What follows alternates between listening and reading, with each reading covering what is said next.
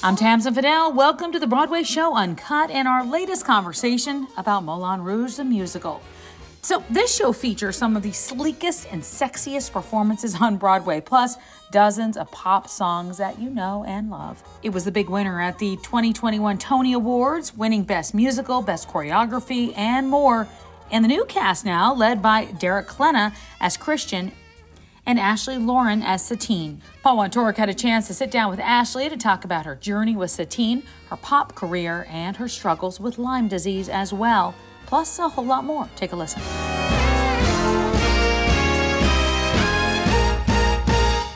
Ashley, it's so nice to meet the sparkling diamond. It's so nice to meet you. I'm so happy to be here. You're Satine in Moulin Rouge. I am. Iconic. I mean, that's an iconic role from the movie, truly. And now it's become Broadway legend. What an honor. What an honor. My journey with Moulin Rouge has been interesting because my journey with Broadway is Moulin Rouge, but I also played Satine in a show in Vegas. I know that. So my journey with Satine has been incredible and ever evolving, and I'm still learning so much, and it's really a beautiful. I'm just so grateful to be able to do this on the greatest stage in the world. Let's talk about that. Before Moulin Rouge became a Broadway reality, you were doing a show in Vegas that was sort of a tribute to Baz Luhrmann films, which are obviously so soundtrack heavy. Yes. All his films. Yes. So talk about that. Yes. I'm from New Jersey, and I moved to LA because I was touring with Carly Rae Jepsen at the time, and so I was living my best life in LA. Call me maybe. I actually went on a trip to Vegas, and I've always loved Moulin Rouge. Has always been one of my favorites. So when I went with some friends, and I saw that they were doing this show called Baz, Star-Crossed Love, which was essentially Moulin Rouge, The Great Gatsby, and Romeo and Juliet, told as like a great epic love story of vignettes using the songs from Baz Luhrmann's movies. And I was like, well, that I need to see. Yeah, so I saw this beautiful show and I was like, oh, I would love to be in that one day. Auditions came around shortly after that. Carly wasn't on tour at the point in time. And I was like, well, I don't mind. Let me audition for this. I love Satine. I would love to be Satine. So that was my first sort of dipping my toes into the world of Satine. And the songs, and a lot of the songs that you're now singing on Broadway. A lot of the songs, yes. We did have One Day I'll Fly Away in that R.I.P. version of it. R.I.P. I know, but we do have some epic numbers, if I do say so myself. Absolutely. In the Broadway version of this show that are so far beyond. Yeah. So it's been a journey with Satine, and I fall more in love with her every day. So the Broadway musical was in the works, and you were the standby from the beginning. So I joined Broadway. I was not involved. Yes, it was out of town first, and I joined for Broadway as standby for KO. Karen Oliva. KO. So I joined as standby, and then about halfway through our run that got cut short because of COVID, pre-pandemic run, I moved to alternate, and I had set shows a week then, and then upon return post-pandemic, remained alternate, had a few more shows a week at that point in time, and then given the way this COVID wave has been just ravishing through, I was on quite a lot, and now here we are, and I get to sort of breathe new life into a character that I've experienced in so many different ways over so many different years. Yeah. What do you love about Satine?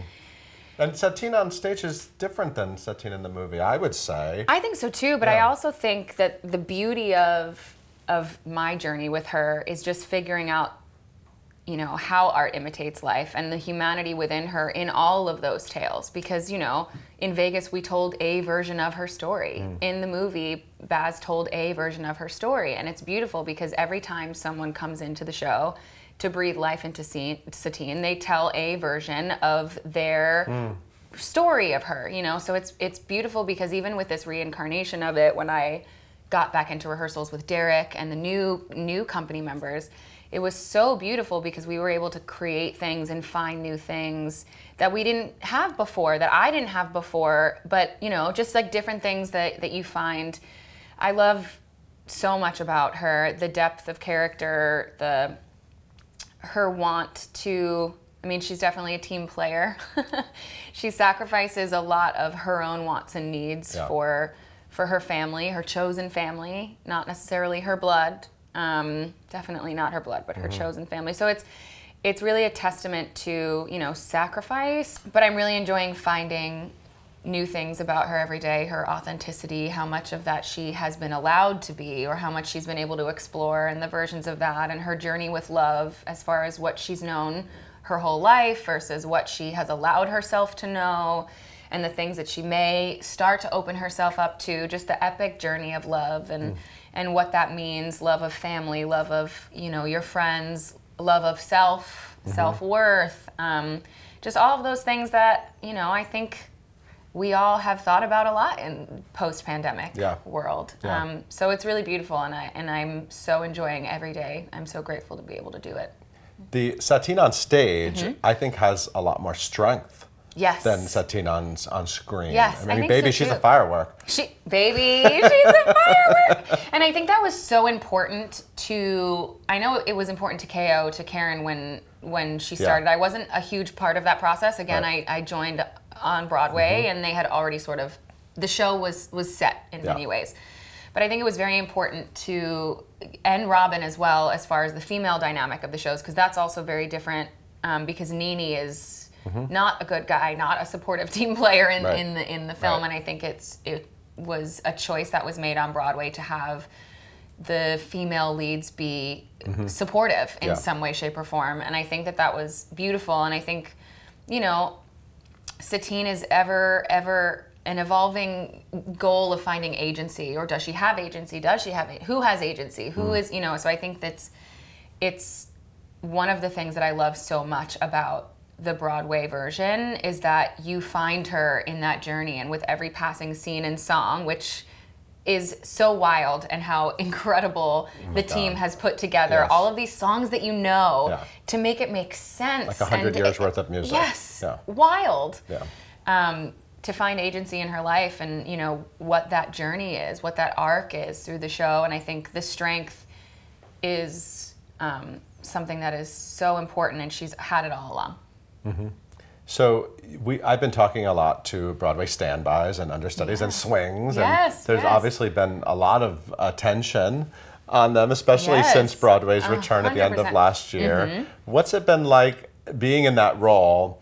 And sort of watching the world start to understand more. You know, it's always been a part of the Broadway industry, but suddenly there's more of an understanding 100%. About the bigger picture of how you put a show on. And I think it's so important, and it's about time. I mean, Broadway is a team sport. Yeah. You can't do any of this without everyone. And, you know, I think it's unfortunate sometimes that the people that get the most credit are the people who are, you know, on the pillars, on the things. Yeah. But what keeps a show alive is the ones that step up to the plate, sometimes last minute. I mean, I remember I've been on mid-show before, you know, and that's something that is nonstop, happening almost every day. Yeah. You know what I mean? Between swings and under. I was lucky enough, I covered one role. It's a pretty substantial role, but, you know, we have swings who cover 10 roles, and we have swings who have done split tracks, cut tracks, multiple tracks every day, just to like you're trying to figure it out in real time. Dance captains that put together the mathematics of that are otherworldly. It's just such a skill set and such a talent that Broadway would not exist without the offstage coverage. It just wouldn't, and it certainly wouldn't be sustainable. It never was, and certainly now. So. Right. I'm so happy that attention is finally being brought to these incredible aliens that have come to rescue Broadway, because that's what they are. They are heroes in every way, every way, shape, or form. But now your picture's on the door. You have an amazing dressing room. I do. You have an amazing entrance. I mean, so much about this role. I feel like I wonder if you worry every day, like, is it ever gonna be this good again? Like this is like high glamour. It's high glamour. It's pretty epic, and you know, because I'm a pop singer, this is just truly living my best life. Yeah. No, I mean, who knows what the future holds? But what I do know is that every day I walk to the theater and I walk in, and I just remember how grateful I am, and what my journey has been to get here. The ups and downs of it all, and the many times that I was like, I quit. Do I keep doing this? Am I good enough? Like, will I? You know, you listen to to narratives of other people. You listen to, you know, you listen to things and you're like, I don't know, the self-doubt will get you. I mean, art is vulnerability, right? So we step onto the stage, and whether you're coming from a swing or you're, you know, stepping on stage full in a full spotlight, it's just kind of like you are really putting your full self out there every day. And I'm just so grateful that I get to do it in such an awesome way. Yeah. That I get to make the dressing room of my dreams, and that I get to have an incredible team around me, and our stage crew and our management team. Everyone is just so wonderful that it's incredible to be able to do it. And I sometimes just have to pinch myself. The amount of like diamonds and crystals and corsets and as much as they get, quite annoying on a two-show day if you've had a little too much to eat for lunch. But it's I've worked really hard, and I'm really grateful, and I am very blessed to be able to do such an epic show and come from the ceiling. I mean, what? I know, it's amazing. The most epic entrance of all time. Wild. So is it safe to assume that young Ashley in New Jersey had more of the pop dreams than the Broadway dreams? Young Ashley had a little bit of everything. Young Ashley, talking to myself in third person. It's all right, let's do that. So I was a sick child. I have Lyme disease, and I was diagnosed when I was a kid. So theater was actually my first. I always loved to sing. Singing was my world. But theater was my first sort of escape. And I learned pretty early on that it was an escape for audience members and for the person on stage sometimes, and the give and take of that, and you know how reciprocal that is, and how that is so healing, and that if you're an artist, you're also a healer. And you know, we've noticed that post-pandemic with how much we value art, and how art has been the very thing since the beginning of time that has been the best form of communication for humans, for animals, you know, music, just everything about art is what has kept us alive since the beginning of time. And I think, so because of that, I started in theater as a kid, and my reasoning was because it was like I was able to be someone that wasn't me for a while, just like a little break. And then it turned into such more of a thing for me. And, you know, I did theater throughout my childhood. And then I started writing songs because another outlet, you know. Sure. And I started doing, you know, segueing into the pop world when I was in middle school. Did the whole like Star Search, America's Most Talented Kid, like did that whole world for a while. No, okay. Yeah. Okay. Was a part of some girl groups in middle school. Oh, I love that. Okay. Yeah. What were any great names to those girl groups? Bliss was my favorite name. Okay. Bliss. It's so funny to think about now, but yeah, so I did, and then I signed my first production contract as a solo artist when I was 16. Wow. And I traveled to write and record with producers and sort of live that life for a while. And I ended up getting signed right after high school. I was signed to Def Jam under Universal Music Group, and I was working on my album. And just things happen as they do, life happens, and an opportunity came for me to do some demo vocals for Frank Wildhorn and these new musicals that he was writing, and which is so full circle for me because my Broadway debut was in Jekyll and Hyde, the revival. Yeah. And Jekyll and Hyde was the first show that I saw as a kid that I was like, oh. Wow. That's the kind of thing I want to sing. Like Linda Eder, are you kidding? Are you kidding me? That's the kind of song that I want to do. Sure. So full circle journey as far as that's concerned. But so I started doing demos for Frank, and then the opportunity came up to audition for that show, and I was like, are you kidding me? Like I need to be a part of this. This was transformative for me, this show. So then I auditioned and I started touring with that, and I think I've been pretty successful at doing both. Yeah, which is great. And making that a priority for myself. And so I think it all started out in theater and storytelling and you know, and healing and art and escapism, and then now it's just sort of mutated into all of these other things.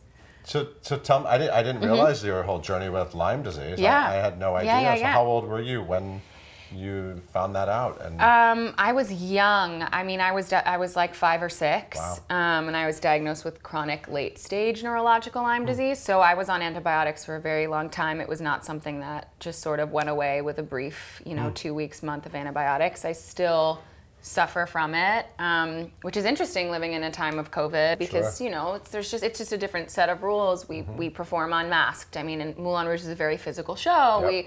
We kiss, we touch, we do all of these things that, you know, normal everyday life doesn't necessarily, you know. Sure, yeah, it doesn't always happen. It's a sexy place. Moulin Rouge is a sexy place. So yeah, navigating that with autoimmune disorders and, you know, diseases, people in the cast with different sort of things, health stuff, and it affects everyone so differently that it's, you know, it's a really interesting thing to navigate. So what do you have to be careful about in your day-to-day? Oh, everything. I mean, I think we all have to be careful to a certain extent. Yeah. But I mean, doing this role, I am already very careful, just because it's a difficult sing, and it's the most fun to sing all these songs every night, but it kind of does, you know, require a lifestyle change. You know, so I don't go out as much. I don't really go out at all.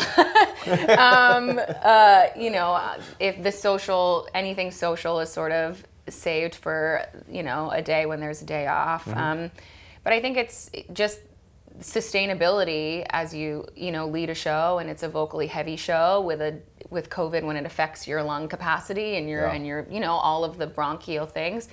You know, I think it's just, we all know how to take care of our specific bodies, and I think it's something that I've just learned how to do, what I need to do to sustain, do I need to work out, how I need to eat, you know, sleep is so important, what kind of, you know, physical therapy or acupuncture I need to, like, you know, boost immune system and to do all the things, and I think that's a very personal journey per person, because the more you do things like this, the more you learn your body, and you learn something new every day, and it's your, you know, more about listening to what your body is and what you need, and that might not be what the next person needs. And I think that's, you know, super important to sustain in a Broadway show at all, and also super important just for everyone in life to learn and listen to your body. It's, if anything, the rest of the world probably sort of caught up with the kind of things you've always been paying a lot of attention to. And that's beautiful and important, I think. I also feel like Broadway has probably caught up to, we need more pop divas on Broadway with the kind of shows coming to Broadway right now. 100%, yeah, 100%. I mean,